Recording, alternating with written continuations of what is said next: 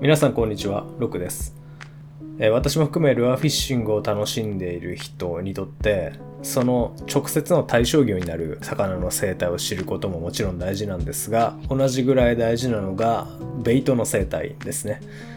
今回は日本全国に生息をしていてさまざまな魚の餌になっているカタクチイワシについてお話をしていきます生態をお話しする中で釣り人なら気になるイワシがベイトとして入っている時に海を見てどうやったらそれに気がつくことができるのかといった話もしていきたいなと思っています。まず生息域ですが北海道から九州の南側まで日本全国ほぼ全域にわたって確認がされているベイトです。寿命は2年程度とされていまして大きさについては生体でだいたい18センチ程度。ちなみに半年で9センチ程度になるということですので以前にご紹介をしたメバルがだいたい半年で4センチから5センチ程度の大きさということを考えるとそこと比べればある程度早く成長する魚と言えるんじゃないでしょうか。収録にあたって調べた資料の中で見かけたのが成長の遅い群れと成長の早い、まあ、群れというのがこのカタクチイワシの中にもいるようで成長の遅い群れの寿命っていうのはだいたい3年ぐらいであるのに対して成長が早い群れというのはそれよりも短い2年程度ということで成長速度とこの寿命にですね関係があるんじゃないかということを考察されている論文がありました。この辺り個人的には面白いなと思って見ていましたが次に捕食している餌ですが主にプランクトン、え中でも貝や種類ですね。これはメバルの生態の貝でも少し触れたんですけれどもざっくり言うと甲殻類の幼生体みたいなイメージで良いと思います。まあそういったものを捕食しているということですね。反対に捕食される側としては非常にたくさんの生き物に捕食されていまして特に体が小さい幼魚の時にはマアジとかマサバなどの魚食性の魚類や肉食性動物プランクトンに食べられることもありますし体が大きくなってもメバルシーバスなどの魚食性の魚はもちろんクジラやイルカなどの海に生息する哺乳類とかあるいは海鳥ですね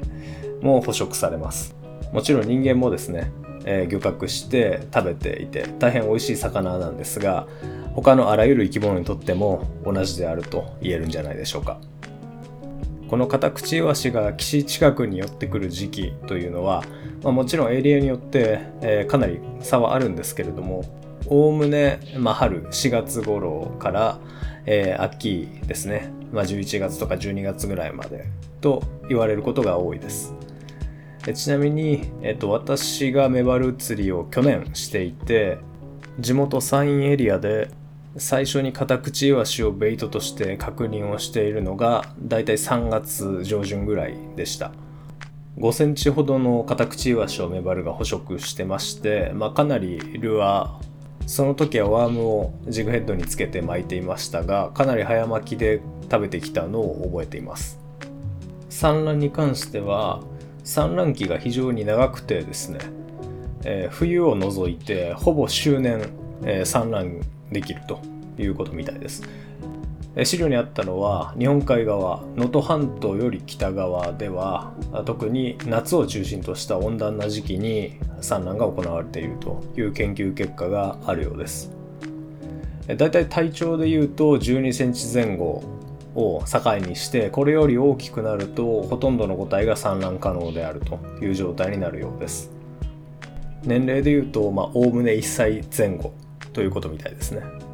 でこのイワシですが群れを作るそれも結構な大きさの群れを作るということで知られています。ベイトボールとか呼ばれたりもしますけれどもその名の通りくるくると回転して完全にではありませんが球体を作るような習性があります。でこれは左回りか右が回りどちらかに回転をしながら、まあ、一定方向に回転をしながら群れを作ると。で一度その方向が決まるとまあ、決して逆回転になることはなくですね群れ全体が一方向に向かってくるくるくるくると回り続けるというルールがあるようです。水族館でイワシを見かけるとこのような銀色の大きな渦を作っている光景をよく目にすると思います。特に外敵が周りにいる時ですね。あの私水族館でもマダイがイワシを捕食している光景見たことがあるんですけれどもそういった捕食しそうな、まあ、敵ですね。これがすぐ近くにいる時は、まあ、ほぼ必ずこのような球体を作っているんですけれどもこのように外敵から身を守るということだけではなくて近年の研究ではこの渦の流れに乗って消費エネルギーを節約してるんじゃないかという考察もなされているようです。当然渦を巻いて泳いでいるので一定のこの水流というのが発生をしているんですけれどもその中に身を置くことで泳ぐ力が節約できるのでよりこう長時間体力を使わずにいることができるこのためにやってるんじゃないかという説もあるようです。これが果たして正解なのかどうかは分かりませんがかなり興味深い説だなと思って見ていました。で釣り人なら気になるこのカタクチイワシが入ってる時にどうやったら海をこうパッと見て見分けることができるのかということなんですけれどもこれはポッドキャストという媒体の性質もあって伝えるのがものすごく難しいんですけれども代表的な気配を説明しますと雨が降っていないのに雨が降ったようにこうポツポツと水面に波紋が立っているような状態というのを目撃したことがある方もいると思います。これ必ずカタクチイワシというわけではないんですけれども、典型的なそのカタクチイワシが、まあ、いる時にですね、こう出てくる波紋です。その他、まあ、くるくるイワシと呼ばれるイワシがですね、水面をこうパニック状態になってくるくるくるくる回っている姿ですね。これはもう明らかに、えー、捕食者に追われてパニックを起こしている状態なので期待値としてもかなり高い状態です。まあ、これらをですね手がかりにイワシの気配というのを探ってみていただけたらなと思います。さて今回は、えー、ベイトフィッシュ編ということでカタクチイワシの生態についてお話をしてきました。残念ながら近年は漁獲量が減少傾向にありまして1990年代後半をピークに現在はそのピークの3分の1程度である年間5万トンくらいまで漁獲量が減少しているようですが釣り人にとっては依然として大事なベイトフィッシュの一つです今後も釣りの対象魚はもちろんこういったベイトフィッシュの話も時々お話ししていきたいなと思っていますこのポッドキャストは釣りの知識、ノウハウを定期的に発信しています。番組フォローいただけると更新した際にいち早く通知が届きます。番組制作の励みにもなりますので、ぜひぜひフォローよろしくお願いします。感想などありましたら、概要欄のフォームか私のインスタグラムのメッセージからお願いします。では、お聴きくださりありがとうございました。